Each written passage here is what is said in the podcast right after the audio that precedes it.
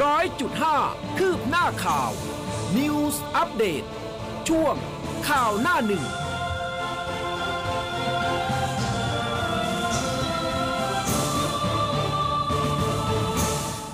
อรุณสวัสดิ์คุณผู้ฟังค่ะต้อนรับเข้าสู่เช้าวันอาทิตย์นะคะ20กุมภาพันธ์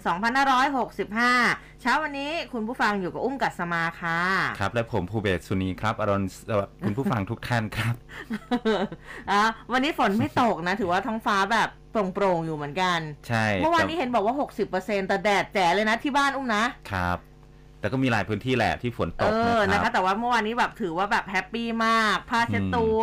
ผ้าบนราวนะ2รอบนะคะแห้งกริบเลยโอ้2รอบด้วย2รอบด้วยแห้งกริบเลยทีเดียวนะคะต้องขอบคุณฟ้าฝนแต่ว่าเดี๋ยววันนี้ต้องมาลุ้นอีกรอบหนึ่งในช่วงของสายฟ้าพยากรณ์นะคุณผู้ฟังเป็นยังไงกันบ้าง Facebook Live ตอนนี้มีนะคะก็รับชมรับฟังกันได้กดไลค์กดแชร์กันเยอะๆด้วยนะคะแล้วก็หน้าเว็บไซต์ของเรา news1005.mcot.net ค่ะครับผมก็เมื่อวานนี้เนี่ยสถานการณ์ฝนนะหลายพื้นที่เนี่ยค่อนข้างที่จะหนักหนาสาหัสเลยบางพื้นที่เนี่ยน้ำท่วมมีลูกเห็บลงมาถล่มก็มีต่างจังหวัดใช่ไหมใช่ต่างจังหวัดนะฮะหลายพื้นที่จริงๆนะคะก็บอกกล่าวกันมาได้นะคุณผู้ฟังว่ายังโอเคกันอยู่ไหมแต่เมื่อวานนี้เนี่ยหลายพื้นที่เช่นกันในกรุงเทพฝนตกไฟดับนะคะก็เห็นเพื่อนขึ้นเฟซบอกว่าไฟดับหลายชั่วโมงก็บ่นกันไปแต่ดีที่อากาศไม่ได้ร้อนมากโชคดีไม่ใช่พื้นที่เราเนาะนะครับฮะมาที่หน้าหนึ่งจากหนังสือพิมพ์ไทยรัฐนะครับชงปปช.เชื่อ7รัฐมนตรีก้าวไกลเช็คบินต่อโยง3ปมเช้าเพื่อไทยตีปี๊บยัตติไม่ไว้วางใจรัฐบาลแขวะหนังเก่าวนซ้ำโรมลุยแฉสวยค้ามนุษย์ครับฝ่ายค้านดาบ2ครับเล็งคิวหลังกฎหมายลูกยื่นยัตติไม่ไว้วางใจถล่มรัฐบาลก้าวไกลขยายผลอภิปรายมาตรา152ชงปปช.ฟัน7รัฐมนตรีข้อหาปกปิดอาหิวาหมูนะครับน้ำมันรั่วระยองและก็หัวเอกชนฟ้องเพิ่มสถานีกลางบางซื่อเพื่อไทยแขวะนายกถามวัวตอบควายครับค่ะแนวหน้านะคะเรื่องของการเมืองค่ะจุรินทร์ปักหมุดชิงสส116เขตปชป.บุกอีสานชูประกันรายได้แก้หนี้คืนโฉนดลั่นเดินหน้าหาเสียงเต็มรูปแบบส่วนบิ๊กตู่ลุยต่อแก้ปัญหาประเทศฝ่ายค้านไม่หนำใจอภิปรายนายกขู่3เปิดสภายื่นยติไม่ไว้วางใจค่ะครับตั้ง50เจ้าอาวาสพระอารามหลวงทรงโปรดเกล้าทั่วประเทศครับพระศรีปริยัติสุธีคุมวัดสร้อยทองในหลวงทรงแต่งตั้ง50เจ้าอาวาสวัดพระอารามหลวงนะครับพระธรรมโพธิมงคลเจ้าอาวาสวัดนิมมารนรดีคุมวัดสะเกษพระราชพิพัฒน์โกศลนะครับแล้วก็มีภาพนะครับที่ในหลวงทรงโปรดเกล้าแต่งตั้งพระสังฆาธิการให้ดำรงตำแหน่งเจ้าอาวาสพระอารามหลวง50รูปทั่วประเทศนะครับก็จะมีภาพของพระธรรมโพธิมงคลเจ้าอาวาสวัดนิมมานรดีนะครับแล้วก็ได้รับการแต่งตั้งเป็นเจ้าอาวาสวัดสักเกตแล้วก็มีพระราชภาวนาพิธานครับผู้ช่วยเจ้าอาวาสขึ้นเป็นเจ้าอาวาสวัดโสธรวรารามวรวิหารจังหวัดฉะเชิงเทราครับค่ะมาที่เดลี่นิวส์กันบ้านนะคะเช็คบินเจ้าคุณแจ็คค่ะไล่เบี้ยเส้นทางการเงินหอไปซื้อที่ดิน3ผืนใหญ่เงินทอนวัดหายไปอีก90ล้านค่ะครับผมไทยรัฐก็มีเรื่องนี้เช่นเดียวกันนะครับตำรวจล่าอีก90ล้านผบกปปปบี้โกงเงินวัดเจ้าคุณแจ็คหมกเม็ดไว้เจ้าของที่ดินแฉจ่ายเงินสดครับชุดสืบสวนบกปปปเร่งขยายผลคดีเงินทอนวัดเฟส4หลังจากจับกลุ่มเจ้าคุณแจ็คเจ้าอาวาสวัดเขาทุเรียนร่วมกับอดีตผอ.พศ.และครอบครัวอมเงินบูรณะซ่อมแซมวัดในจังหวัดนครนายก12แห่งเป็นเงิน110ล้านบาทลุยตรวจสอบเส้นทางการเงินที่หายไปครับค่ะมาดูเรื่องของโควิดกันบ้างนะคะจากแนวหน้าสปสช.แก้โควิดวิกฤตโอไมครอนของงบนะคะ 5.1 หมื่นล้านติดเชื้ออีก 18,885 ตาย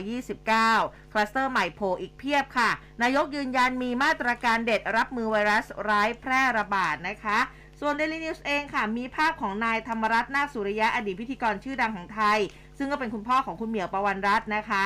ดารานักแสดงสาวพิธีกรชื่อดังล้มป่วยติดเชื้อโควิด -19 ลุกลามลงปอดเสียชีวิตค่ะครับไทยรัฐบอกว่าขออย่าแชร์คลิปลวงโลกครับสท.ยันไม่จริงหาวัคซีนเป็นอาวุธชีวภาพสท.ประเมินผู้เสียชีวิตจากโควิด -19 จะพุ่งขึ้นสูงในอีก 2-3 สัปดาห์นี้หลังจากพบผู้ติดเชื้อรายใหม่ยังทำนิวไฮรายวัน เผยส่วนใหญ่ก็กากตกติดเชื้อจากร้านอาหารครับค่ะฮ่องกงแห่พาลูกไปฉีดวัคซีนนะคะภาวะเด็กทยอยตายค่ะป่วยโควิดล้นโรงพยาบาลฮุนเซนสั่งเร่งฉีด 3-5 ขวบกลัวโอมิครอนกลายพันธุ์นะคะส่วนออสเตรเลียค่ะเปิดรับนักท่องเที่ยวแล้วค่ะครับมีภาพบรรยากาศงานท่องเที่ยวนะครับที่จังหวัดอุทัยธานีททท.สำนักงานอุทัยธานีสมาคมสหพันธ์การท่องเที่ยวภาคเหนือสมาคมธุรกิจท่องเที่ยวอุทัยธานีผู้ประกอบการที่พักและก็ร้านอาหารที่เป็นสมาชิกสมาคมร่วมจัดขบวนรถของการท่องเที่ยวแห่งประเทศไทยแห่ในงานบุญเดือน3สืบสานประเพณีวิถีชาวอู่ไทยปี2565ก็จัดขึ้นบริเวณสนามหน้าเทศบาลหนองฉางอำเภอหนองฉางจังหวัดอุทัยธานีนะครับค่ะเมื่อวานเกิดอุบัติเหตุนะคะรถไฟนำเที่ยวเขื่อนป่าศักดิ์ชลสิทธิ์ค่ะที่กำลังกลับเข้ากทมชนกับรถบรรทุกพ่วงมีผู้ได้รับบาดเจ็บ3รายนะคะที่บริเวณจุดตัดถนนสายหนองแหนตำบลบ้านป่าอำเภอแก่งคอยจังหวัดสระบุรีค่ะครับไทยรัฐก็มีอุบัติเหตุนะครับไหม้จากัวสภาพรถยนต์จากัวXJL สีดำป้ายทะเบียนททหาร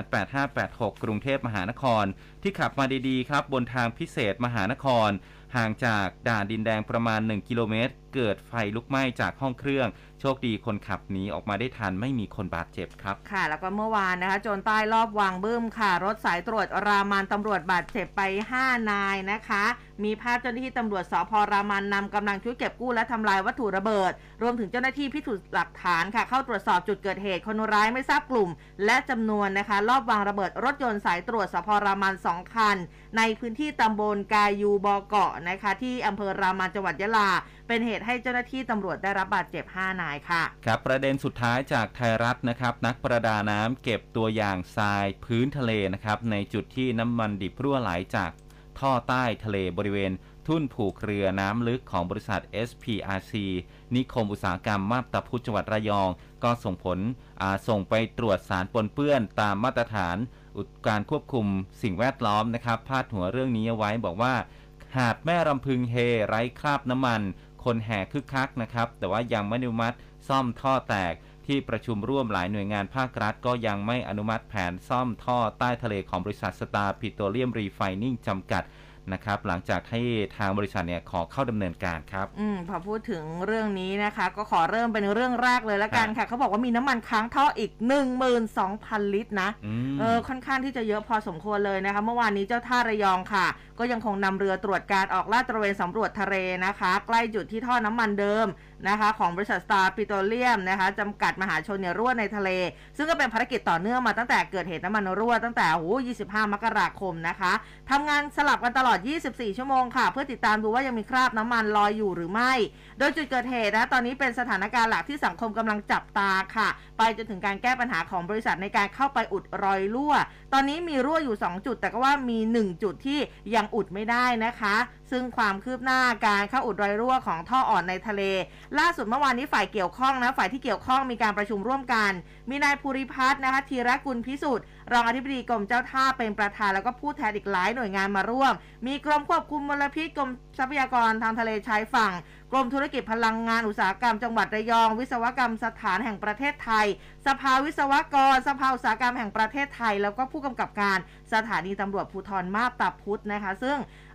ทางท่านรองอธิบดีกรมเจ้าท่านี่ก็บอกว่าแม้ว่าสตาร์ปิโตรเลียมมีการส่งแผนงานที่จะดำเนินการแต่ว่าแผนงานนั้นยังไม่ละเอียดนะคะคือละเอียดไม่มากพอต่อการตัดสินใจของที่ประชุมซึ่งที่ประชุมเขาขอให้บริษัทส่งรายละเอียดมาเพิ่มเติมก่อนตอนเที่ยงนะแล้วก็ล่าสุดเนี่ยก็มีการส่งรายละเอียดมาให้แล้วแล้วก็นัดประชุมพิจารณาอีกครั้งในวันนี้เป็นเรื่องด่วนนะที่บริษัทจะต้องเร่งดำเนินการเพราะว่าตอนนี้ยังคงมีน้ำมันค้างท่อตามที่บริษัทรายงานอยู่อีกประมาณ 10,000 กว่าลิตรนะคะขณะที่ทางบริษัทสตาร์ปิโตรเลียมเองเนี่ยเขาชี้แจงวิธีการพันท่อและขั้นตอนการนำน้ำมันออกจากท่ออ่อนให้ได้มากที่สุดเพื่อที่จะห่อหุ้มบริเวณที่รั่วไหลทั้ง2จุดด้วยวิธีการพันเทปกาวชนิดพิเศษ3ชั้นเมื่อพันท่อเสร็จก็จะเข้าสู่กระบวนการเอาน้ำมันออกจากระบบแล้วก็ถอดท่อที่เสียหายเพื่อที่จะส่งให้กับตำรวจตรวจสอบต่อไปซึ่งแต่เดิมสตาร์ปิโตรเลียมเขากำหนดระยะเวลาดำเนินการไว้7วันนะก็คือ 19-22 กุมภาพันธ์แต่จะใช้เวลา3วันเฉพาะการพันท่อเนี่ยตั้งแต่ 23-25 กุมภาพันธ์แล้วก็บริษัทยังมีการชี้แจงบอกว่าระหว่างปฏิบัติงานได้เตรียมอุปกรณ์ป้องกันกรณีเกิดเหตุน้ำมันรั่วไหลอันนี้ก็ต้องมาดูแล้วว่าจะพันท่อสำเร็จไหมนะคะก็รอลุ้นนะอีก 12,000 2,000 ที่มันมันยังค้างอยู่เนี่ยนะคะครับขอให้ปฏิบัติการสำเร็จก็แล้วกันนะครับค่ะทีนี้มาที่เรื่องของโควิด -19 กันบ้างครับคุณผู้ฟังศูนย์บริหารสถานการณ์การแพร่ระบาดของโรคติดเชื้อโคโรนา2019นะครับหรือว่าโควิด -19 หรือสบคเนี่ยก็แถลงเมื่อวานนี้นะครับบอกว่ามีผู้ป่วยเพิ่มขึ้นมาอีกแล้ว 18,885 รายนะครับแล้วก็ในจำนวนนี้ก็มีผู้เสียชีวิตนะครับ29รายด้วยทางด้านของนายอนุทินชาญวิรกูลรองนายกรัฐมนตรีและรัฐมนตรีว่าการกระทรวงสาธารณสุขในฐานะประธานคณะกรรมการหลักประกันสุขภาพแห่งชาติหรือบอร์ดสปสชนะครับบอกว่าจากการประชุมบอร์ดสปสชก็มีมติเห็นชอบข้อเสนอวงเงินงบประมาณค่าบริการโควิด -19 ที่จะขอรับจากพรก.เงินกู้เงินเนี่ยนะครับเพื่อไปชดเชยการบริการโควิดระหว่างเดือนธันวาคม64ถึงกันยายน65ยอดวงเงินเนี่ย 51,000 ล้านบาทนะครับก็มอบให้กับสปสช.ขอเสนองบจากพรก.กู้เงินแล้วก็รายงานต่อบอร์ดสปสช.ให้รับทราบต่อไปทั้งนี้ภายใต้งบที่ขอนั้นนะครับก็แบ่งเป็น2ช่วงได้แก่ช่วงที่1นะครับเดือนธันวาคม64ถึงกุมภาพันธ์65รวมแล้วกว่า 34,000 ล้านบาทเป็นการคำนวณตามอัตราจ่ายค่าบริการโควิด -19 เดิมเดือนธันวาคม64และก็มกราคม65ก็จะใช้ยอดค่าใช้จ่ายจริงที่ได้ประมวลผลจ่ายแล้วนะครับนายอนุทินก็บอกอีกว่าในเดือนกุมภาพันธ์นี้นะครับจะประมาณการค่าใช้จ่ายจริงแล้วก็จำนวนผู้ป่วยเฉลี่ยย้อนหลังตั้งแต่เดือนเมษายน64จนถึงปัจจุบันและเดือนมีนาคม65ถึงกันยายน65 16,005 ล้านบาทนะครับอันนี้เป็นเลขกลมๆนะครับก็เป็นข้อเสนอของวงเงินตามอัตราจ่ายค่าบริการโควิด -19 ใหม่ซึ่งจะแบ่งเป็นค่าบริการเรื่องของการเสริมสร้างสุขภาพการป้องกันโรคที่เกี่ยวข้องกับโควิด -19 จำนวน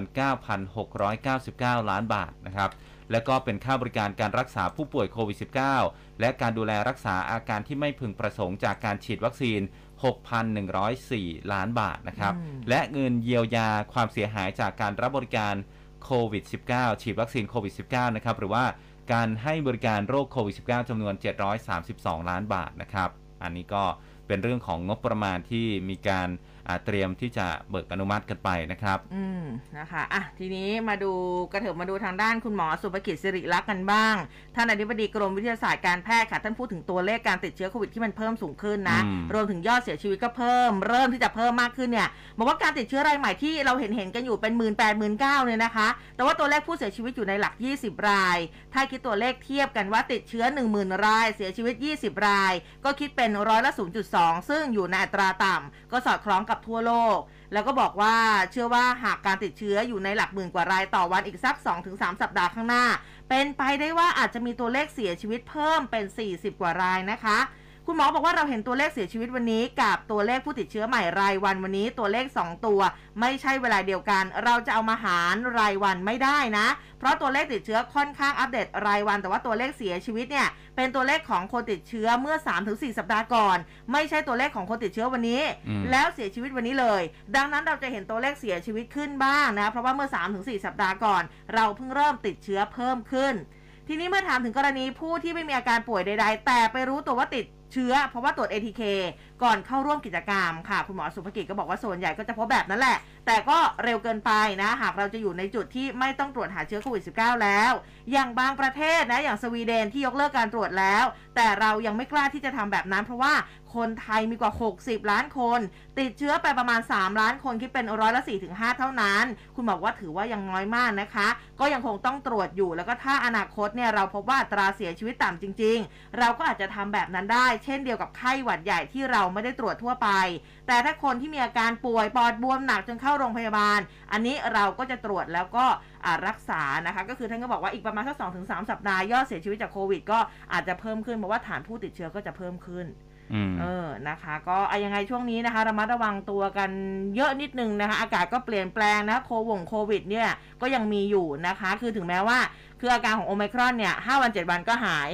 แต่เราก็ไม่รู้ว่ามันแจ็คพอตมันจะอยู่ที่เราหรือเปล่าคือเกิดว่าแบบมันอาการหนักอะไรนะคะแต่ว่าเรื่องของวัคซีนก็ต้องไปฉีดกันนะคะก็รณรงค์กันอยู่นะคะ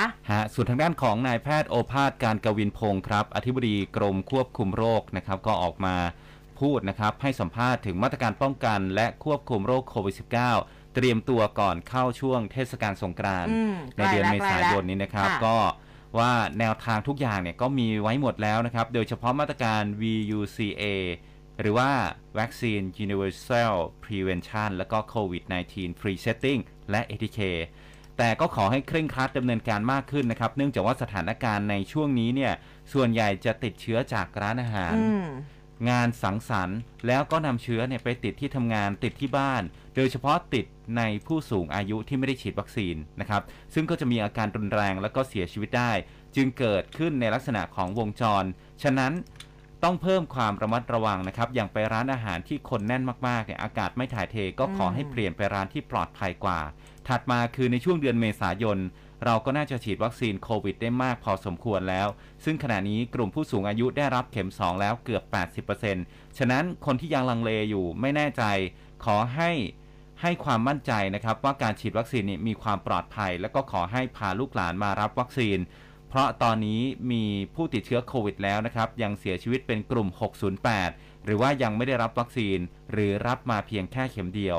ในขณะที่วัคซีนเด็กอายุ5ขวบขึ้นไปนะครับทางอย.ก็ขึ้นทะเบียนเป็นวัคซีนซิโนแวคไฟเซอร์นะครับรวมถึงราชวิทยาลัยกุมารแพทย์แห่งประเทศไทยก็ให้คำแนะนำเรื่องของการฉีดมาแล้วโดยเฉพาะสูตรไข้ก็จะทำให้เราเนี่ยฉีดวัคซีนได้เร็วขึ้นทั้งนี้นะครับระยะหลังเนี่ยเราเริ่มจะเห็นการติดเชื้อในเด็กมากขึ้นดังนั้นช่ว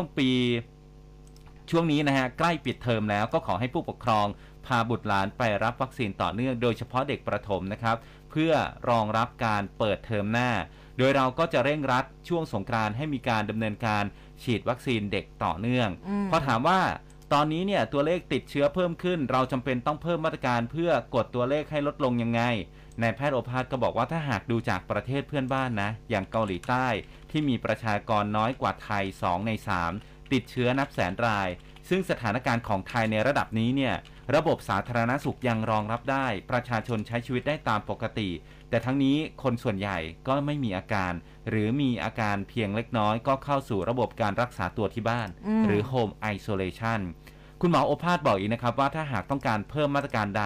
ก็คงต้องเป็นการขอความร่วมมือจากประชาชนเป็นการเพิ่มมาตรการส่วนบุคคลอย่าเข้าไปในพื้นที่เสี่ยงซึ่งเราก็เข้าใจกันดีว่าชีวิตต้องดำเนินต่อแต่ขอให้คำนึงว่าสถานที่ไหนที่มันมีความเสี่ยงมากๆอย่างเช่นเรื่องของการไปดื่มแอลกอฮอล์มากๆอากาศไม่ถ่ายเทกินอาหารร่วมกันในที่ทำงานตรงนี้เราพบการติดเชื้อบ่อยก็ขอให้หลีกเลี่ยงไปขณะนี้พบการติดเชื้อในโรงงานมากขึ้นนะครับแต่ก็สามารถใช้มาตรการเดิมก็คือ Bubble and Seal ด้วยการฉีดวัคซีนให้มากขึ้นก็พบว่าการติดเชื้อส่วนใหญ่เนี่ยไม่มีอาการนะครับตอนนี้ดังนั้นก็สามารถที่จะแยกกักตัวในโรงงานได้แต่เพื่อให้การทำงานยังทำงานได้ตามปกตินะครับอันนี้ก็ต้องใช้มาตรการของโรงงานไปก็คือ Bubble and Seal ก็ต้องระมัดระวังกันด้วยนะแต่ว่าอย่างที่บอกบางทีเราก็รู้สึกว่าเราก็ระมัดระวังตัวดีแล้วนะมันมาจากไหนก็ไม่รู้เหมือนกันเฉียดมาตลอด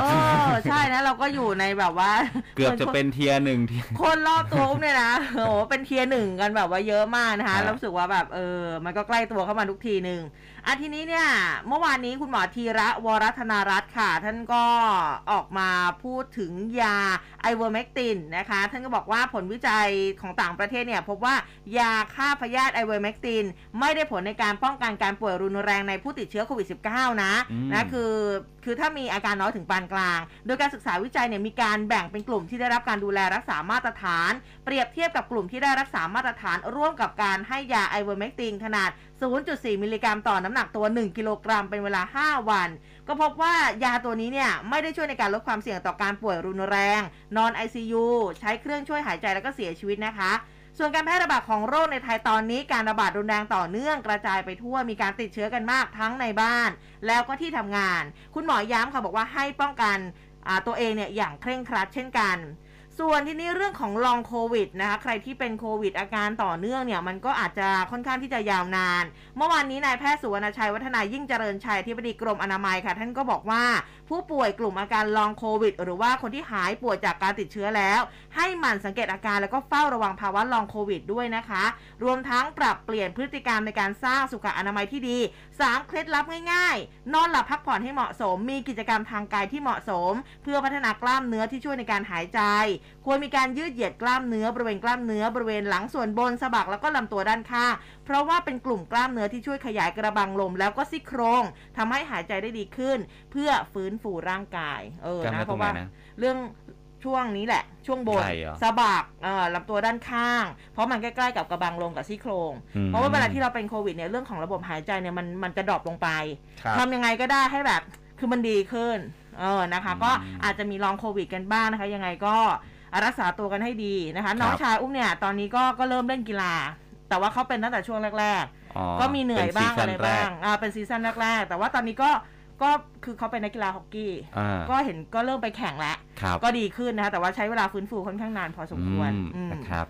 ทางด้านคุณหมอยงครับคุณผู้ฟังศาสตราจารย์นายแพทย์ยงผู้วรวรรณก็โพสต์ข้อความผ่านทาง Facebook นะครับพูดถึงเรื่องของเจ้าสายพันธุ์ Omicron BA.2 บอกว่ามีแนวโน้มจะพบมากขึ้นในประเทศไทยนะครับแต่ว่าไม่ได้มีความรุนแรงเพิ่มขึ้นแต่แค่จะติดเชื้อได้ง่ายขึ้นค่ะเหมือนจะดีแต่ว่ายังไงแต่ก็ไม่ใช่นะฮะคุณผู้ฟังครับเรื่องของโอไมครอนสายพันธุ์ BA.2 มีแนวโน้มพบมากขึ้นในประเทศไทยคุณหมอบอกว่าจากการศึกษาของศูนย์เชี่ยวชาญเฉพาะทางด้านไวรัสวิทยาคลินิกคณะแพทยศาสตร์จุฬาลงกรณ์มหาวิทยาลัยเนี่ยนะครับก็พบนะฮะจากการติดตามสายพันธุ์โอไมครอนที่พบในกรุงเทพจะเห็นว่าสายพันธุ์ที่พบทั้งหมดเนี่ยเป็นสายพันธุ์โอไมครอนส่วนใหญ่ที่พบยังเป็นสายพันธุ์ย่อย BA.1 ในเดือนกุมภาพันธ์นี้นะครับก็มีแนวโน้มที่สายพันธุ์ BA.2 เนี่ยเพิ่มขึ้นมาโดยตลอดแล้วสายพันธุ์ BA.2 เนี่ยไม่ได้มีความรุนแรงเพิ่มขึ้นแต่ว่าจะติดง่ายขึ้นกว่าสายพันธุ์ BA.1 และก็จะเป็นเหตุให้มีการแพร่ระบาดของเชื้อได้ง่ายขึ้นนะครับนี่เองนะคะก็เรื่องของ BA.1.2 เนี่ยเราก็จะได้รับคำเตือนกันอยู่เรื่อยๆนะคะก็หวังว่ามันจะไม่พัฒนาไปเนาะมันก็ไม่แน่ ไม่เราความหวังของเราไงคุณหมอธีรวัฒน์เหมจุฑาผู้อำนวยการศูนย์วิทยาศาสตร์สุขภาพโรคอุบัติใหม่อันนี้ก็คณะแพทย์จุฬาเหมือนกันนะครับก็โพสต์ Facebook ประเด็นเดียวกันนี่แหละนะครับแต่ว่าคุณหมอบอกว่าอันนี้เรียกง่ายๆเลยนะน้องสาวโอไมครอนBA.2 นี่คือน้องสาว BA.1 เนี่ยคือพี่เนาะก็คุณหมอบอกว่าจะแพร่เร็วกว่าเก่งกว่าจะครองตลาดแทนโอไมครอนหลบเลี่ยงภูมิคุ้มกันจากวัคซีนได้ดีกว่าแล้วก็เพิ่มจำนวนได้มากกว่าแล้วก็จากการศึกษาในสัตว์ทดลองเนี่ยเกิดโรครุนแรงได้มากกว่าด้วยนะคะเป็นน้องสาวโอไมครอนแล้วจะครองแล้วนะเนี่ยหวังว่าจะไม่มีลูกมีหลานออกมาอีกนะขออยู่แค่นี้นะคะเอามาต่างประเทศกันบ้างค่ะใกล้ๆกันนะญี่ปุ่นนะคะเขาขยายสถานการณ์กึ่งฉุกเฉิน17จังหวัดออกไปเป็นถึง6มีนาคมเพื่อที่จะคุมโควิด -19 คือรัฐบาลญี่ปุ่นเนี่ยเขาตัดสินใจขยายระยะเวลาการประกาศสถานการณ์กึ่งฉุกเฉินในพื้นที่17จังหวัดนะโอซาก้าเกียวโตฮอกไกโดออกไปนะคะจนถึง6มีนาคมนี้เพื่อที่จะควบคุมการระบาดของเจ้าโควิด -19 โอไมครอนเนี่ยขณะเดียวกันทางการญี่ปุ่นเขาก็เตรียมยกเลิกมาตรการดังกล่าวใน5จังหวัดนะคะโอกินาวายามางาตะชิมาเนะยามางูจิและก็โออิตะในวันที่20กุมภาพันธ์หลังสถานการณ์การระบาดในพื้นที่มีแนวโน้มที่ดีขึ้นทั้งนี้จากความเคลื่อนไหวดังกล่าวก็ส่งผลให้รัฐบาลญี่ปุ่นค่ะจะประกาศสถานการณ์กึ่งฉุกเฉินทั้งสิ้น31จังหวัดจากทั้งหมด47จังหวัดไปจนถึงมีนาคมนี้ท่ามกลางสถานการณ์ที่จำนวนผู้ติดเชื้อโควิด -19 เพิ่มสูงขึ้นเป็นประวัติการณ์โดยล่าสุดพบผู้เสียชีวิตเพิ่มอีก211รายนะคะก็เรียกได้ว่าเป็นวันที่4ติดต่อกันแล้วที่ตัวเลขผู้เสียชีวิตรายวันนั้นเกินกว่า200รายก็ทำให้เดือนนี้ญี่ปุ่นเขามียอดผู้เสียชีวิตจากโควิด -19 สะสมมากกว่า 2,600 รายแล้วนะอันนี้เนี่ยพูดถึงสถานการณ์กึ่งฉุกเฉินนะคะทีนี้นักวิจัยจากสถาบันวิทยาศาสตร์การแพทย์เคอิซาโตะนะคะของมหาวิทยาลัยกรุงโตเกียวเขาบอกว่าผลการวิจัยใหม่โดยทีมนักวิจัยญี่ปุ่นเขามีการเผยแพร่ผลการวิจัยบ่งชี้ว่าเชื้อโควิด -19 สายพันธุ์ BA.2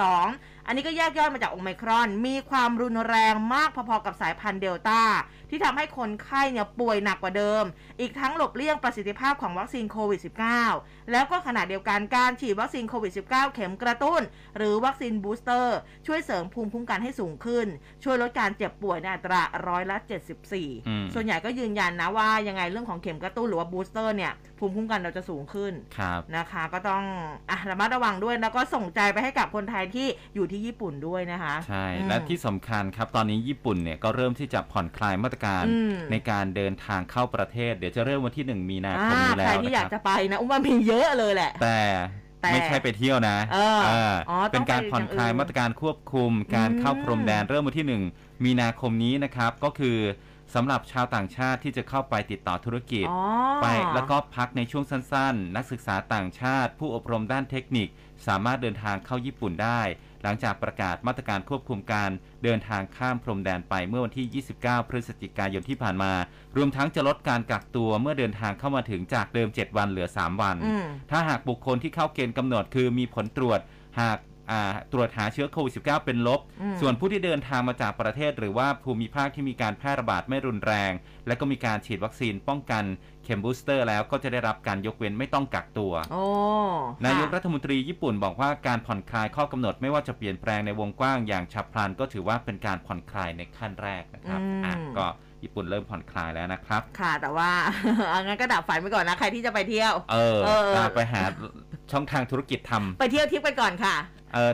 ไปเที่ยวทิปกันก่อนแต่ว่าตามเว็บต่างๆอะไรแบบนี้ญี่ปุ่นเขาผ่อนคลายแล้วนะครับแต่ว่าไทยเนี่ยเขาบอกว่าก่อนที่จะบินเข้าไทยนะตอนนี้ก็จะปรับมาตรการแล้วนะครับแค่โชว์ผลฉีดวัคซีนครับคุณพิพัฒน์รัชกิจประการรัฐมนตรีว่าการกระทรวงการท่องเที่ยวและกีฬาบอกว่า23กุมภาพันธ์นี้กระทรวงการท่องเที่ยวและททท.นะครับก็จะเสนอสบค.ที่มีพลเอกประยุทธ์เป็นประธานเนี่ยให้ผ่อนคลายมาตรการเดินทางเรื่องของการตรวจหาเชื้อโควิด -19 ด้วยวิธี RT-PCR ที่กำหนดให้มีการตรวจเชื้อ2 ครั้งคือวันที่1และก็วันที่5ที่นักท่องเที่ยวประเภท Test and Go เดินทางมาถึงไทยเมื่อมีการตรวจหาวันแรกเท่านั้นนะครับให้มีผลวันที่1 มีนาคมนี้นะครับทั้งนี้กระทรวงสาธารณสุขบอกว่าต้องขอพิจารณาสถิติที่เกี่ยวข้องกับการควบคุมโรคโควิด -19 ในเดือนกุมภาพันธ์นี้เอามาเป็นตัวชี้วัดสำหรับการปรับมาตราการนะครับในการเดินทางเข้าประเทศซึ่งเน้นเรื่องความปลอดภัยของคนไทยเป็นสำคัญส่วนที่เรื่องที่จะยกเลิกการตรวจหาเชื้อโควิด -19 ทั้ง2 ครั้งพอนักท่องเที่ยวเขาเดินทางมาถึงไทยเนี่ยนะครับอันนี้จะต้องรอให้มีการประกาศว่าโรคโควิด -19 เป็นโรคประจำถิ่นก่อนคุณพิพัฒน์บอกอีกนะครับว่าถ้าหากสบค.อนุมัติให้เลิกตรวจหาเชื้อในวันที่5และก็สามารถดำเนินการได้ในวันที่1มีนาคมนี้นะครับหลังจากนั้น1 เดือนจะมีการพิจารณาให้ชาวต่างชาติที่จะเดินทางเข้ามาไทยเนี่ยคือคุณไม่ต้องไปตรวจหาเชื้อโควิด -19 ด้วยวิธี RT-PCR ก่อนขึ้นเครื่องเพียงแค่โชว์หลักฐานว่าฉีดวัคซีนครบโดสก็สามารถเดินทางเข้าไทยได้แล้วนะครับพอมาถึงเมืองไทยก็ตรวจหาเชื้อด้วยวิธี RT-PCR วันแรกนะฮะแล้วก็รอผล1 วันหลังจากนั้นก็สามารถเดินทางท่องเที่ยวได้ไม่ต้องกลับมาตรวจในวันที่5อีกนะครับหมายถึงวันที่5ที่คุณเดินทางมาถึงนะไม่ต้องรอวันที่5ของเดือนถัดไป อันนี้เพื่อลดขั้นตอนในการเดินทางเข้าไทยของนักท่องเที่ยวครับนะคะอันนี้ก็ออกมาหลายมาตรการเลยทีเดียวนะคะจบจากโควิดไปนิดนึงละกันแต่ว่ามาเรื่องที่เกี่ยวข้องที่คุณพ่อคุณแม่ต้องดูแลลูกกันดีๆเลยค่ะเมื่อวานนี้นายแพทย์โอภาส การกวินพงษ์ท่านอธิบดีกรมควบคุมโรคออกมาพูดถึงกรณีเด็กข่าวที่เป็นเด็ก2 ขวบจมน้ำในพูลวิลล่าแล้วก็เมื่อเอาเด็กขึ้นมาจากน้ำก็ปฐมพยาบาลด้วยการเอาอุ้มพาดบ่าคุณหมอบอกว่าเป็นวิธีที่ผิดนะเป็นวิธีที่ผิดเลยค่ะการปฐมพยาบาลคนที่จมน้ำที่ถูกต้องคือเมื่อช่วยคนจมน้ำขึ้นมาแล้วอย่าพยายามเอาน้ำออกจากท้องนะโดยการอุ้มพาดบ่าแล้วกระแทกหรือว่ากดท้องเพราะว่าอาจจะก่อให้เกิดผลเสียเนื่องจากว่าคนจมน้ำจะอาเจียนแล้วก็สำลักน้ำทำให้มีผลขาดอากาศหายใจนานยิ่งขึ้นอันนี้ห้ามเลยนะคะสำหรับการดำเนินการช่วยเหลือคนจมน้ำทำยังไงวิธีแรกค่ะอย่างแรกเลยกดโทรศัพท์ไปที่1669ก่อนเลยโทรแจ้งทีมแพทย์กู้ชีพนะ1669หรือว่าหน่วยพยาบาลใกล้เคียงโดยเร็วที่สุดแล้วก็จับคนที่จมน้ำเนี่ยนอนบนพื้นราบแห้งแล้วก็แข็งนะคะคือแบบเอาแบบพื้นราบเลยนะตรวจดูว่าคนจมน้ำรู้สึกตัวหรือไม่ก็เรียกเขานะคะเรียกชื่อเขานี่แหละถ้ารู้สึกตัวก็เช็ดตัวให้แห้งห่มผ้าเพื่อความอบอุ่นแก่ร่างกายแล้วก็พาส่งโรงพยาบาลแต่ถ้าเขาไม่รู้สึกตัวนะให้ช่วยหายใจนะคะก็ผายปอดนี่แหละเป่าปาก2 ครั้งกดหน้าอก30 ครั้งนะคะโดยกดให้ยุบประมาณ1/3ของความหนาของหน้าอกนะคุณภูเบศปั๊มหัวใจนะคะความเร็วอย่างน้อย100 ครั้งต่อนาทีทำสลับกันไปจนกว่าคนที่จมน้ำจะรู้สึกตัวแล้วก็หายใจได้เองหรือจนกว่ารถทีมกู้แพทย์จะมาถึงแล้วก็นำส่งโรงพยาบาลทันที คือจากข้อมูลช่วง10ปีที่ผ่านมามีเด็กอายุต่ำกว่า15จมน้ำเสียชีวิตไป 7,000 กว่ารายนะเฉลี่ยปีละ737รายหรือว่าวันละ2รายโดยเฉพาะปีที่แล้วค่ะมีเด็กอายุต่ำกว่า5ปีจมน้ำเสียชีวิตถึง219รายนะคิดเป็นร้อยละ 33.3 ของการจมน้ำเสียชีวิตในกลุ่มเด็กอายุต่ำกว่า15แล้วก็เป็นกลุ่มเด็กที่มีอัตราการเสียชีวิตและการจมน้ำต่อประชากรเด็กแสนคนสูงที่สุดเท่ากับร้อยละ 6.9 เลยนะแล้วก็จากข้อมูลระบบรายงานผู้บาดเจ็บหรือว่าเสียชีวิตจากการตกน้ำจมน้ำของกองป้องกันการบาดเจ็บกรมควบคุมโรคที่ได้เฝ้าระวังเหตุการณ์ตกน้ำจมน้ำของเด็กในปีที่แล้วจำนวน232เหตุการณ์พบว่าขณะเด็กจมน้ำเนี่ยเด็กอยู่กับผู้ปกครองนะหรือว่าผู้ดูแลถึงร้อยละ 35.9 ซึ่งส่วนใหญ่ในขณะนั้นผู้ปกครองหรือว่าผู้ดูแลเด็กกำลังประกอบอาชีพนะคะแล้วก็หลังจากช่วยเด็กขึ้นมาจากน้ำก็มีการปฐมพยาบาลเด็กจมน้ำผิดวิธีอย่างที่บอกไปก็คืออุ้มพาดบ่าคือทำวิธีนี้มากถึงร้อยละ 27.6 นะคุณหมอบอกเด็กจมน้ำนับว่าเป็นภัยเงียบที่เกิดขึ้นหากผู้ปกครองหรือว่าผู้ดูแลเด็กเนี่ยพลาดสายตาเพียงเสี้ยววินาทีคือเขาอาจจมน้ำแล้วก็คือถ้าจมน้ำเพียงแค่ 4-6 นาทีสมองจะถูกทำลายถาวรหรือว่าเสียชีวิตได้นะคะเขาก็ย้ำเลยนะเรื่องของการช่วยชีวิตนะคะอย่างแรกคือกดไปก่อนเลย1669ครับอย่าไปพาดบ่าแบบเราก็เคยเห็นอยู่นะเราก็เขย่าอะไรเงี้ยให้น้ำมันออกมาซึ่งเป็นวิธีที่ผิดนะคะใช่ถ้าไม่รู้จริงเนี่ยโทร1669เขาจะมีเจ้าหน้าที่บอกตามขั้นตอนเลยนะอันนี้เคยโทรแบบไม่ได้โทรเองนะเคยอยู่ในประสบการณ์ร่วมที่มีพี่คนนึงเนี่ยเขา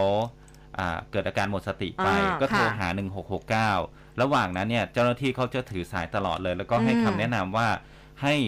เราเนี่ยปั๊มหัวใจให้ทำอย่างนั้นอย่างนี้อย่างนี้อย่างนั้นนะครับรอสักพักหนึ่งนะครับเดี๋ยวเจ้าหน้าที่ระหว่างนั้นนะคือเขาก็จะส่งต่อข้อมูลไปให้หน่วยกู้ภัยเนี่ยที่อยู่ใกล้ที่สุดนี่แหละใกล้ที่สุดเดินทางมาหานะครับระหว่างนั้นคือคนที่อยู่ใกล้ที่สุดให้เขาคอยตรวจเช็คว่าอาการของคนที่เขาหมดสติไปเนี่ยเป็นยังไงบ้างแล้วก็ทำตามที่เจ้าหน้าที่เขาบอกผ่านปลายสายมาคิดถึงในหนังเลยนะเอาจริงๆนะคะก็คือแบบบางเคสที่เห็นในหนังนี่คือช่วยชีวิตกันได้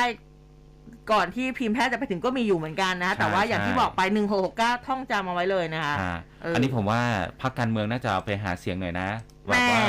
คือ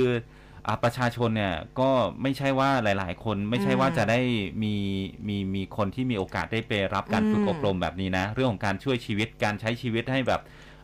เมื่อเวลาฉุกเฉินเนี่ยต้องทำยังไงอันนี้ไปหาเสียงหน่อยก็ดีนะแล้วก็เรื่องของการเรียนทำการกู้ชีพอะไรแบบนี้เนี่ยเป็นสิ่งที่เราต้องทำต้องจำให้ได้นี่เรียนมาตั้งหลายรอบแล้วนะแต่ก็ยังพอจำได้อยู่1และ2และ3และ4อะไรแบบนี้แต่ดิฉันก็กลัวว่าเวลาที่ฉันปั๊มหัวใจเนี่ยปกติคือปั๊มกระหุ่นใช่ปะคือด้วยน้ำหนัก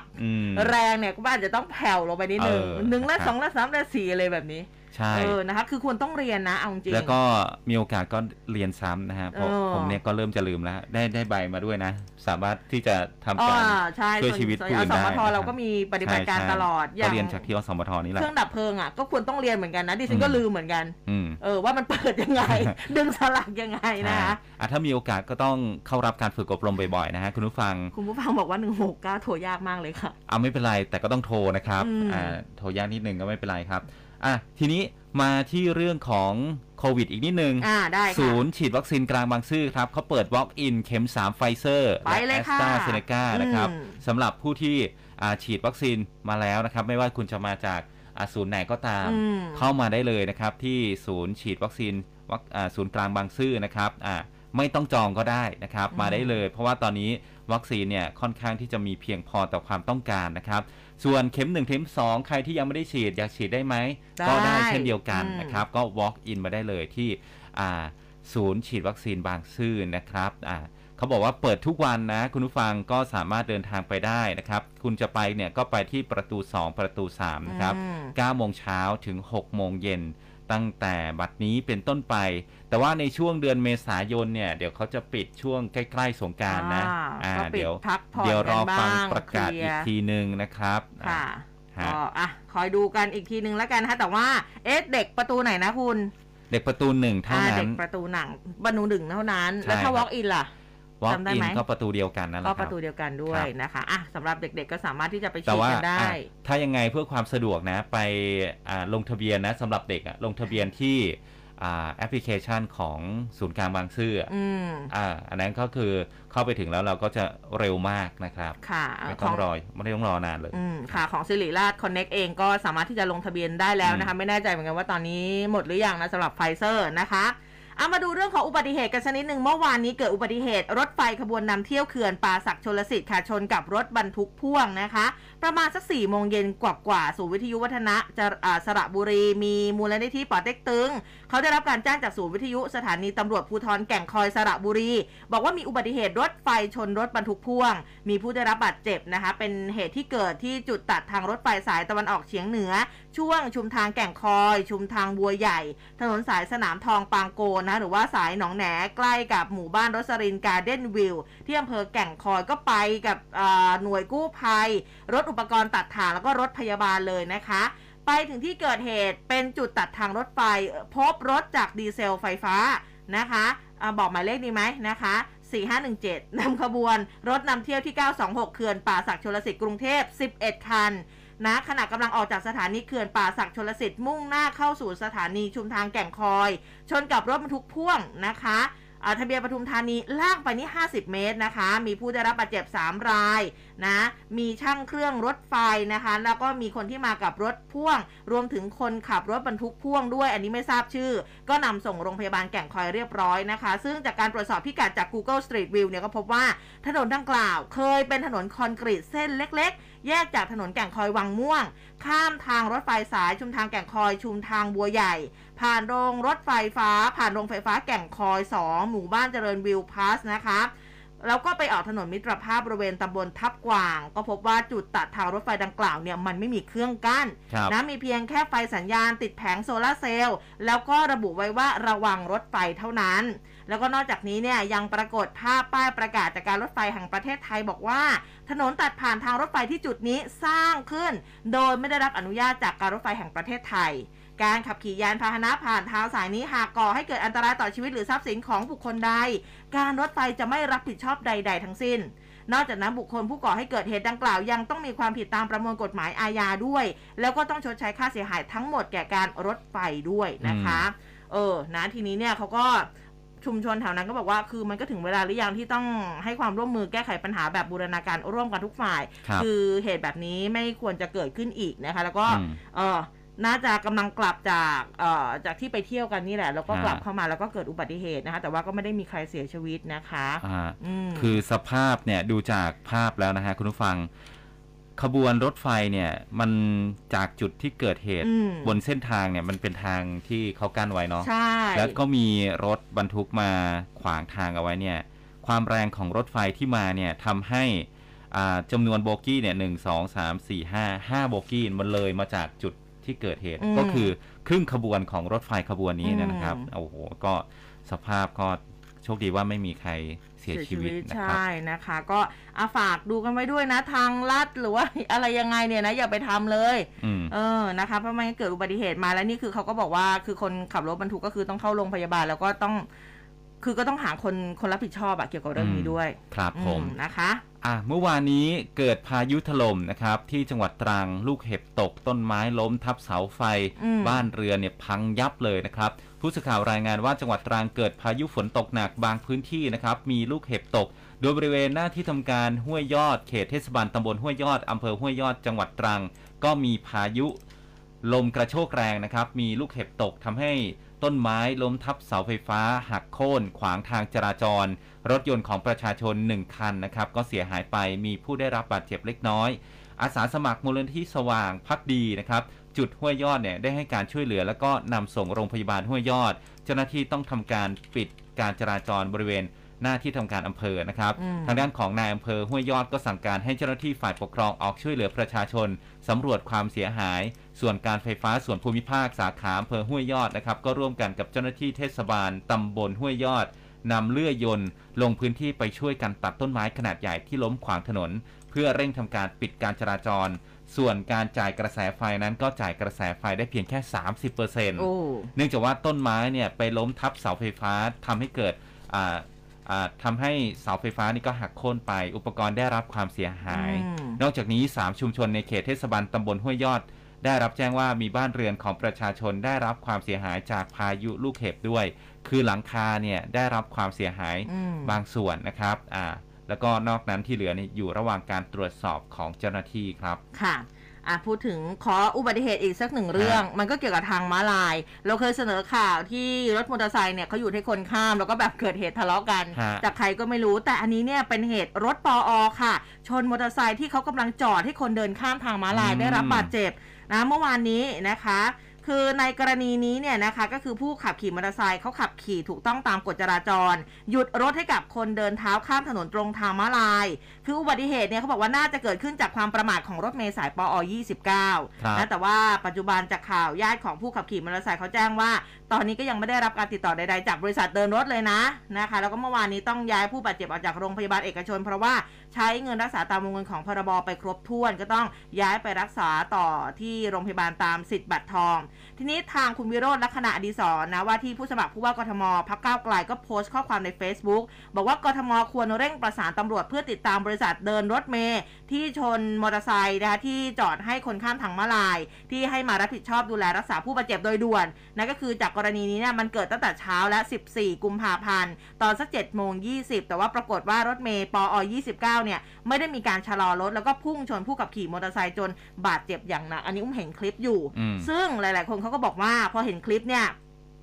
คือดูคลิปตอนชนแล้วแบบมันพีคถามว่าพีคยังไงจุดพีคแรกมอเตอร์ไซค์จอดให้คนข้ามถนนแล้วโดนชนพีคที่2คือคันที่ชนคือรถเมล์รถเมล์ต้องวิ่งอะไรคะวิ่งซ้ายรถเมล์วิ่งขวาค่ะขวาสุดเลยใช่ค่ะแล้วก็จุดพีคที่3คือคนข้ามถนนไม่คิดจะเหลียวแลคนเจ็บแม้แต่น้อยที่เขามีน้ำใจจอดรถให้ข้ามจนโดนชนท้ายอยู่ดีๆหันมามองแล้วก็หายไปเลยนะคะคือเขาบอกว่าแบบเนี่ยอันนี้เขาคอมเมนต์กันมาบอกว่าดูคลิปตอนชนแล้วโคตรพีค3พีคที่เขาเขียนมามันก็พีคจริงๆแหละนะคะก็อ่ะยังไงก็รักษากฎจราจรกันด้วยขับรถขับราก็ใจเย็นๆกันนิดนึงแล้วก็อย่าประมาทด้วยนะคะใช่ครับมาที่เรื่องของสถานการณ์เรื่องของน้ำท่วมอีกหน่อยหนึ่งแล้วครับได้ค่ะก็ผู้สื่อข่าวเขารายงานว่าตลอดช่วงระยะเวลาเกือบ1สัปดาห์ที่ผ่านมาเนี่ยในพื้นที่ฉะเชิงเทราก็มีฝนตกลงมาอย่างหนักนะครับทั้งที่เป็นช่วงกลางใกล้จะเข้าสู่ฤดูแล้งแล้วก็ทำให้มีน้ำท่วมขังในท้องทุ่งนานะครับแล้วก็ขึ้นสูงภายในลำคลองเป็นจำนวนมากโดยเฉพาะในพื้นที่อำเภอเมืองอำเภอบางปะกงอำเภอบ้านโพนะครับที่ลำคลองเกือบทุกสายเนี่ยมีน้ำเกินกว่าระดับครึ่งหนึ่งของความลึกในลำคลองนะครับในขณะที่ชาวนาในพื้นที่ตำบลบางเตยอำเภอเมืองฉะเชิงเทราแล้วก็ตำบลเกาะไร่อำเภอบ้านโพจังหวัดฉะเชิงเทราต่างก็พากันเร่งไถด่านะครับเพื่อที่จะปรับสภาพหน้าดินและก็กลบต่อสั่งข้าวและก็วัชพืชนะครับเพื่อเตรียมดินเป็นครั้งแรกของฤดูการทำนาข้าวนะครับโดยนายประวัติศรีพิบูลนะครับอายุ62ปีอยู่บ้านเลขที่2หมู่5ตำบลบางเตยอำเภอเมืองฉะเชิงเทราเกษตรกรชาวนาบอกว่าทำนาปีละ2ครั้งนะครับบอกว่าในปีนี้เนี่ยฝนตกมาเร็วแล้วก็ตกในพื้นที่ตำบลบางเตยต่อเนื่อง2วันที่ผ่านมาทำให้ดินชุ่มก่อนที่จะออกมาลงมือไถด่าปรับหน้าดินนะครับกลบวัชพืชและก็ต่อสั่งเพื่อเตรียมการเพาะปลูกเอาไว้นะครับตามฤดูกาลนาข้าวนาปีต่อไปซึ่งคาดว่าปีนี้จะสามารถเร่งลงมือทำนาได้เร็วขึ้นกว่าปีก่อนๆหรือว่าสามารถที่จะทำนาได้ตรงตามฤดูกาลในช่วงเทศกาลสงกรานต์เหมือนกับในอดีตที่ผ่านมาอันนี้คือที่ฉะเชิงเทรานะครับแต่ว่ามีอีกที่หนึ่งนะครับที่ประจวบคีรีขันธ์เนี่ยตรงนี้ก็หนักหนาสาหัสเลยนะครับชาว300ยอดสุดช้ำฝนตกหนักน้ำท่วมนาน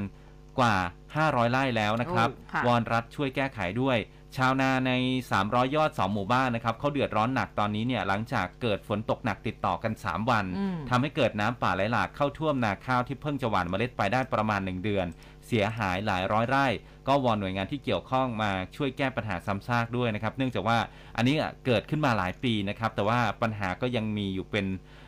ตลอดเลยแต่ละครั้งเนี่ยน้ำก็จะท่วมนานนับเดือนก็เลยอยากให้มีการขุดลอกคลองระบายสู่น้ำทะเลนะครับคือก่อนหน้านี้มันไม่เคยเป็นแต่ว่าทีนี้มันมีปัญหาเรื่องของการระบายน้ำมันระบายน้ำไม่ได้นะครับก็เลยเกิดน้ำท่วมเกิดมา หลังจากที่มีฝนตกลงมานะครับค่ะนะคะก็เรื่องของฟ้าฝนนี่นะคะอย่างเช้านี้เนี่ยคุณผู้ฟังก็มีฝากคำถามอยู่เหมือนกันนะคะว่าเอ๊ะทำไมช่วงนี้เนี่ยอากาศมันค่อนข้างที่จะเปลี่ยนแปลงนะคะอย่างคุณสุวัชชัยเองก็บอกว่าสอบถามครับนะคะเรื่องของสภาพอากาศบอกว่าทำไมกลับมาหนาวอีกนะที่บ้าน 2-3 วันนี้ร้อนมากแล้วก็เมื่อคืนพอฝนตกหลังจากนั้นอากาศก็หนาวจะเป็นแบบนี้ไปอีก 4-5 วันเลยเกิดจากอะไรครับนะคะก็เลยเดี๋ยวช่วงสายฟ้าพยากรณ์นะคะให้คุณผู้ฟังได้มีคำตอบมาให้ถูกต้องนะคะเดี๋ยวถามให้นะคะทีนี้มาดูเรื่องของคดีบ้านเอื้ออาทรของคุณวัฒนาเมืองสุขกันบ้างอดีตรัฐมนตรีว่าการกระทรวงการพัฒนาสังคมและความมั่นคงของมนุษย์เมื่อวานนี้คุณวัฒนาโพสต์ Facebook ค่ะยืนยันว่า4มีนาคมนี้บ่าย 2 โมงแล้วจะเดินทางไปฟังคำพิพากษาชั้นอุทธรณ์คดีบ้านเอื้ออาทรค่ะที่ศาลฎีกาแผนกคดีอาญาของผู้ดำรงตำแหน่งทางการเมืองเป็นคนแรกเพื่อตามหาความยุติธรรมที่รอมาถึง15 ปีคุณวัฒนาบอกว่าไม่ว่าอะไรจะเกิดขึ้นพร้อมที่จะใช้ทุกช่องทางเพื่อแสวงหาความเป็นธรรมจนสุดทางต่อไปอย่างไรก็ตามเชื่อมั่นในพยานหลักฐานและความบริสุทธิ์ของตนเองจึงยังคงอยู่เมืองไทยนะคะแม้ว่าจะมีผู้หวังดีส่วนใหญ่บอกว่าให้หลบไปตั้งหลักก่อนซึ่งแสดงว่ายังมีคนไม่เชื่อมั่นในกระบวนการยุติธรรมพร้อมเปิด6เหตุผลที่เชื่อว่าคดีนี้ข้อเท็จจริงและข้อกฎหมายไม่อาจเอาผิดตนเองได้เดี๋ยว4มีนาคมก็มาติดตามกันนะคะความคืบหน้าค่ะมาที่เรื่องการเมืองหน่อยครับคุณผู้ฟังนายชัยวุฒิ ธนาคมานุสรณ์รัฐมนตรีว่าการกระทรวงดิจิทัลเพื่อเศรษฐกิจและสังคมในฐานะรองหัวหน้าพรรคพลังประชารัฐนะครับก็ออกมาประเมินการอภิปรายทั่วไปแบบไม่ลงมติตามมาตรา152ของฝ่ายค้านนะครับบอกว่าฝ่ายค้านก็ทำหน้าที่ได้ดีมากได้อภิปรายถึงปัญหาความเดือดร้อนของประชาชนซึ่งเป็นหลายเรื่องที่รัฐบาลรับทราบและดำเนินการแก้ไขไปแล้วรัฐบาลก็ได้มีโอกาสชี้แจงทั้งการแก้ไขปัญหาเศรษฐกิจสินค้าราคาแพงน้ำมันแพงซึ่งขณะนี้ปัญหาต่างๆได้คลี่คลายไปมากแล้วส่วนการพูดจาเสียดสีมีการใช้ถ้อยคำรุนแรงนั้นนะครับก็ถือเป็นธรรมดาทางการเมืองเป็นสไตล์ของนักการเมืองซึ่งรัฐบาลก็ไม่ได้ติดใจหรือว่าไม่ได้คิดว่าเป็นสิ่งที่มีปัญหาอะไรนายชัยวุฒิยังบอกอีกนะครับว่าส่วนกระแสข่าวที่นายอนุทินชาญวิริกูลรองนายกรัฐมนตรีและรัฐมนตรีว่าการกระทรวงสาธารณสุขในฐานะหัวหน้าพรรคภูมิใจไทยจะเป็นนายกคนต่อไปนั้นเป็นการพูดที่เร็วเกินไปเท่าที่ตนได้ติดตามนายอนุทินก็ยังคงให้การสนับสนุนพลเอกประยุทธ์ในการทำหน้าที่ต่อไปให้ครบเทอมและเชื่อว่าจะไม่มีปัญหาทางการเมืองที่จะต้องมานั่งเลือกตั้งนายกกันใหม่นะครับอีกทั้งนายอนุทินเนี่ยก็เคยเป็นแคนดิเดตนายกก็อาจจะเป็นการคาดการณ์กันไปย้ำว่ายังไม่ถึงเวลาที่จะพูดคุยเรื่องนี้ทุกคนยังมั่นใจที่จะทำงานร่วมกันเพื่อสนับสนุนพลเอกประยุทธ์ในการทำหน้าที่นายกให้ครบเทอมจนถึงเดือนมีนาคม66ทั้งนี้ก็ยอมรับว่าพรรคภูมิใจไทยเป็นพรรคที่มีผลงานทำหลายเรื่องได้ดีนะครับซึ่งเป็นผลงานร่วมกันของรัฐบาลแสดงให้เห็นว่าพี่น้องประชาชนยังเชื่อมั่นและศรัทธาการทำงานของรัฐบาลทำให้กระแสของพรรคร่วมเป็นไปในทิศทางที่ดีแล้วก็มีคนอยากจะเข้ามาอยู่ในทุกพรรคครับนะคะทีนี้เนี่ยเมื่อวานนี้ร้อยเอกธรรมนัสพรหมเผ่าสสพะเยาพรรคเศรษฐกิจไทยเข้ารายการกับของ 100.5 นะคนในข่าวนะคะก็บอกว่าวันนี้เนี่ยก็คือเมื่อวานเดินทางร้อยเอกธรรมนัสเดินทางลงไปที่อำเภอตากใบจังหวัดนราธิวาสสารต่อภารกิจการแก้ปัญหาให้กับประชาชนตามที่เคยรับปากไว้ในช่วงที่ดำรงตำแหน่งรัฐมนตรีช่วยว่าการกระทรวงเกษตรและสหกรณ์ส่วนบทบาทนักการเมืองในฐานะพรรคเศรษฐกิจไทยก็ยืนยันนะบอกว่าจะทำการเมืองสร้างสรรค์ยึดผลประโยชน์ของประเทศชาติและประชาชนเป็นที่ตั้งซึ่งการทำงานในสภาผู้แทนราษฎรสิ่งไหนที่เป็นประโยชน์กับประชาชนและประเทศชาติไม่ว่าพรรคฝ่ายค้านหรือรัฐบาลเป็นผู้เสนอก็จะโหวตให้แต่สิ่งไหนที่เอื้อประโยชน์ต่อกลุ่มทุนก็จะไม่ร่วมโหวตพร้อมระบุว่าพลเอกประวิตรวงษ์สุวรรณท่านรองนายกรัฐมนตรียังเป็นผู้ใหญ่ที่ให้ความเคารพนับถือเช่นเดิมแต่กิจกรรมทางการเมืองในฐานะพรรคเศรษฐกิจไทยถือเป็นคนละส่วนกันส่วนการเตรียมความพร้อมในการเลือกตั้งครั้งต่อไปนะคะก็บอกว่ายืนยันจะส่งผู้สมัครรับเลือกตั้งครบทุกเขตโดยติดต่อบุคคลที่มีความรู้ความสามารถมีใจสาธารณะเข้าร่วมงานทั้งแวดวงธุรกิจนะคะอดีตนักการเมืองนะซึ่ง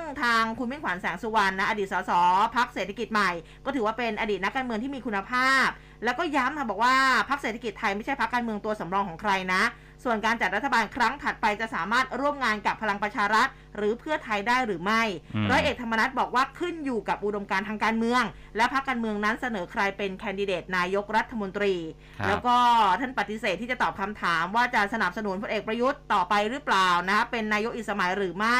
ก็บอกแค่ว่าพรรคเศรษฐกิจไทยต้องการนายกที่มีความหวังใหม่มีความรู้ความสามารถแล้วก็วิสัยทัศน์นำพาประเทศให้รอดพ้นวิกฤตได้นะคะเมื่อวานนี้ก็นะให้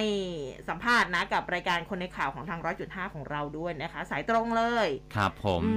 เดี๋ยวช่วงนี้พักกันสักครู่หนึ่งครับเดี๋ยวกลับมาตรวจสอบสภาพอากาศที่คุณผู้ฟังถามเข้ามาในช่วงสายฟ้าพยากรณ์ครับค่ะสวัสดีครับผมต้นสุชาติชวางกูลจาก Good Morning อาเซียนคุณผู้ฟังจะได้รอบรู้ข้อมูลข่าวสารจากรอบโลกและคู่ค้าในกลุ่มประเทศอาเซียนไม่ว่าจะเป็นในทางการเมืองเศรษฐกิจสังคมและชีวิตความเป็นอยู่ที่มีความสำคัญต่อการดำรงอยู่ของเราในอาเซียนและเวทีโลกข้อมูลที่คุณต้องไม่พลาดเพื่อเตรียมตัวให้พร้อมสู้และก้าวไปกับพลวัตโลกทุกข้อมูลนั้นใน Good Morning อาเซียนครับเชื่อมต่ออาเซียนวิถีใหม่ให้ใกล้ชิดและเข้าใจมากขึ้นติดตามได้6โมงเช้าถึง7โมงครึ่งทุกวันในรายการ Good Morning อาเซียนเอาใจวัยรุ่นทุกยุคย่อยข่าวให้สั้นทันทุกกระแสทาง Twitter รวดเร็วตลอดทั้งวัน Follow ที่ @news1005fm ร่วมคุยข่าวผ่านทาง4683999 และ Official Line @mcotnews100.5 คืบหน้าข่าว News Update ช่วงข่าวหน้าหนึ่ง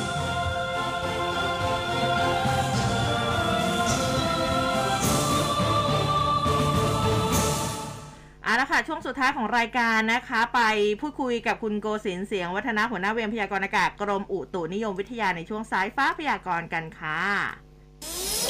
สายฟ้าพยากรณ์โดยกรมอุตุนิยมวิทยา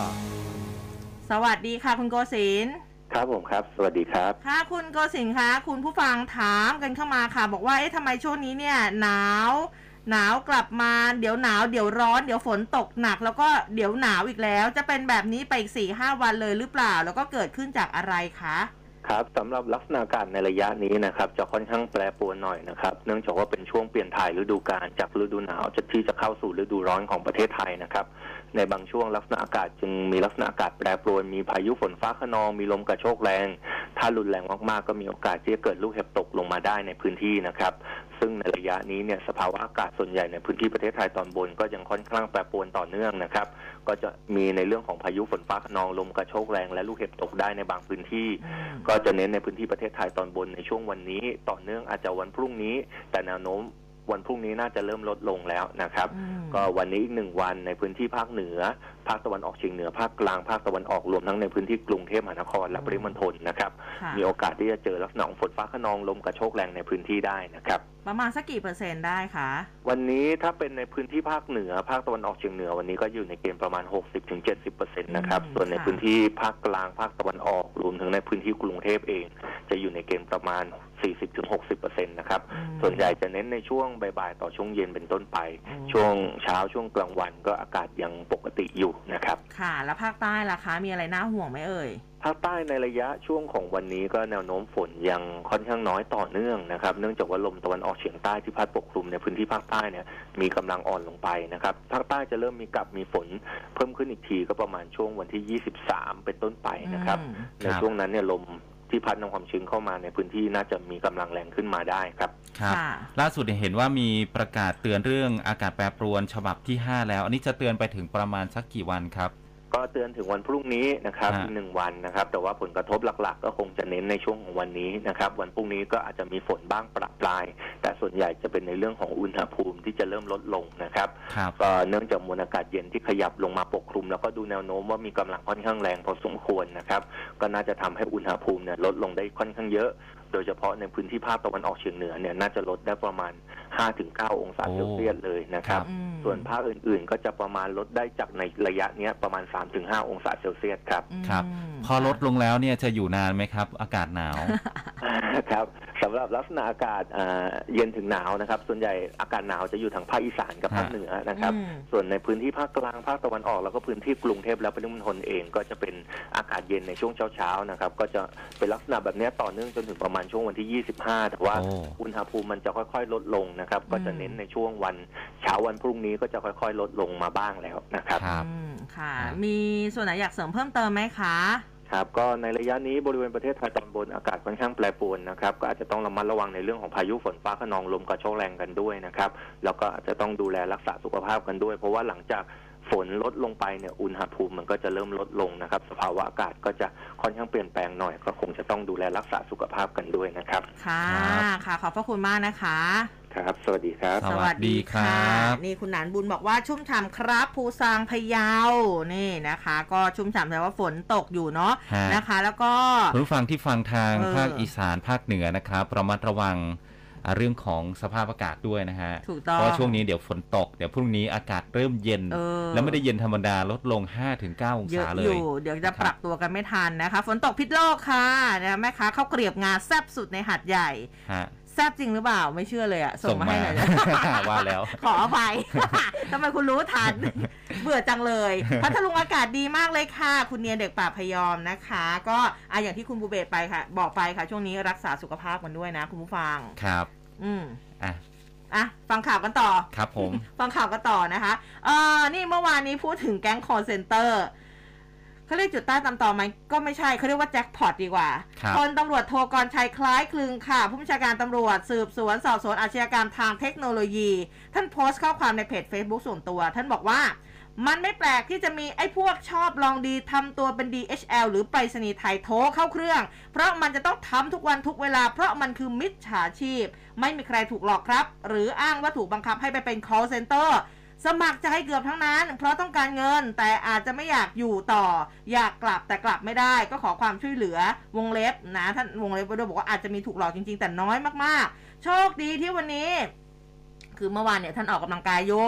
นะคะก็กำลังเหนื่อยเลยอยู่ดีมีสายโทรเข้ามาท่านก็เลยมันต้องมีอะไรแน่นอนเลยก็เลยให้เทรนเนอร์นะคะถ่ายบันทึกภาพเอาไว้ก็เรียกได้ว่ารอมานานเสียดายไม่มีเวลาไม่งั้นจะทำโง่บอกในบัญชีมีสัก100 ล้านจะต้องโอนไปแสดงความบริสุทธิ์ใจสักหน่อยนะคะท่านก็คุยไปคุยมาคือ call center รู้ไหมเนี่ยว่าคุยกับใครอยู่ท่านก็บอกว่าพี่ชายผมเป็นตำรวจจริงๆไม่ได้พี่ชายผมอะพี่ชายนะเป็นตำรวจแล้วก็บลาบลาไปแล้วก็ตัดสายไปเลยนะคะเจอแจ็คพอตเข้าไปยังไงล่ะนะคะหมายถึงว่า call center นะเจอท่านผบช.สท.เข้าไปเนี่ยนะคะก็ฉะนั้นแล้วระมัดระวังกันด้วยนะ call center เขาพัฒนาเขามีเลเวลของเขาแต่พัฒนายังไงไม่รู้เนี่ยโทรหาตำรวจไม่รู้สุ่มเบอร์ยังไงแจ็คพอตเนาะแต่ว่าเราเองเนี่ยก็พัฒนาเช่นกันนะหลากหลายวิธีในอินเทอร์เน็ตที่อุ้มเห็นเซฟไม่หวาดไม่ไหวเลยทีเดียวแต่ไม่รู้ว่าพอถึงตัวเองแล้วเนี่ยเราจะใช้วิธีการอะไรที่พูดคุยกับเขานะใช่เอาง่ายๆคิดอะไรไม่เอาตัดสายเถอะครับเนี่ยผมเคยได้เจอแต่ว่าเขาตัดสายไปก่อนแหมไม่สนุกเลยใช่ไหมไม่มีโอกาสได้แสดงความบริสุทธิ์ประทะคารมครับฮะต่อไหมครับต่อสิคะมีหลายข่าวที่รออยู่อย่างที่บอกไปหลายพื้นที่ฝนตกแต่หลายพื้นที่ก็ต้องการฝนหลวงเช่นกันนะคะอธิบดีกรมฝนหลวงและการบินเกษตรค่ะคุณสำเริงแสงผู้วงก็บอกว่าศูนย์ปฏิบัติการฝนหลวงภาคเหนือจะตั้งหน่วยปฏิบัติการฝนหลวงอย่างเป็นทางการแล้วนะคะตั้งแต่15 กุมภาพันธ์ที่ผ่านมาเพื่อที่จะช่วยเหลือพื้นที่ทางการเกษตรที่ประสบภัยแล้งแล้วก็เพื่อที่จะสร้างความชุ่มชื้นให้กับป่าไม้ป้องกันการเกิดไฟป่าแล้วก็บรรเทาปัญหาเรื่องของหมอกควันรวมทั้งปัญหาฝุ่นละออง PM 2.5 ที่มีค่าเกินเกณฑ์มาตรฐานในพื้นที่7จังหวัดภาคเหนือตอนบนเชียงใหม่เชียงรายแม่ฮ่องสอนลำพูนลำปางพะเยาแล้วก็ตากจริงๆพื้นที่นี้เนี่ยก็เจอฝนอยู่นะแต่อาจจะแบบเขาเรียกว่าอะไรนะตกไม่ทั่วฟ้าหรือเปล่านะคะคือประชาชนสามารถแจ้งข้อมูลสถานการณ์ความต้องการฝนในพื้นที่โดยตรงนะที่โทรศัพท์หมายเลข053 275 051นะคะ053 275 051นะคะแล้วก็ติดตามข้อมูลข่าวสารทางเว็บไซต์กรมฝนหลวงและการบินเกษตรได้เช่นกันที่ศูนย์ปฏิบัติการฝนหลวงภาคเหนือคือฝนตกไม่ทั่วฟ้ามันมีจริงๆนะจริงๆครับ เวลาหมดพอดีครับคุณผู้ฟังพรุ่งนี้กลับมาติดตามเราได้ใหม่นะครับก็วันนี้ขอบคุณคุณผู้ฟังทุกท่านนะครับที่ส่งข้อความเข้ามาพูดคุยกันในทุกช่องทางเลยนะครับถูกต้องค่ะก็ยังไงช่วงนี้รักษาสุขภาพร่างกายกันให้ดีอากาศเปลี่ยนแปลงบ่อยด้วยนะคะพรุ่งนี้กลับมาเจอกับเรา2คนเวลาเดิม 5:00 นจนถึง 6:00 นไปแล้วสวัสดีค่ะสวัสดีครับ 100.5 คืบหน้าข่าว News Update ช่วงข่าวหน้าหนึ่ง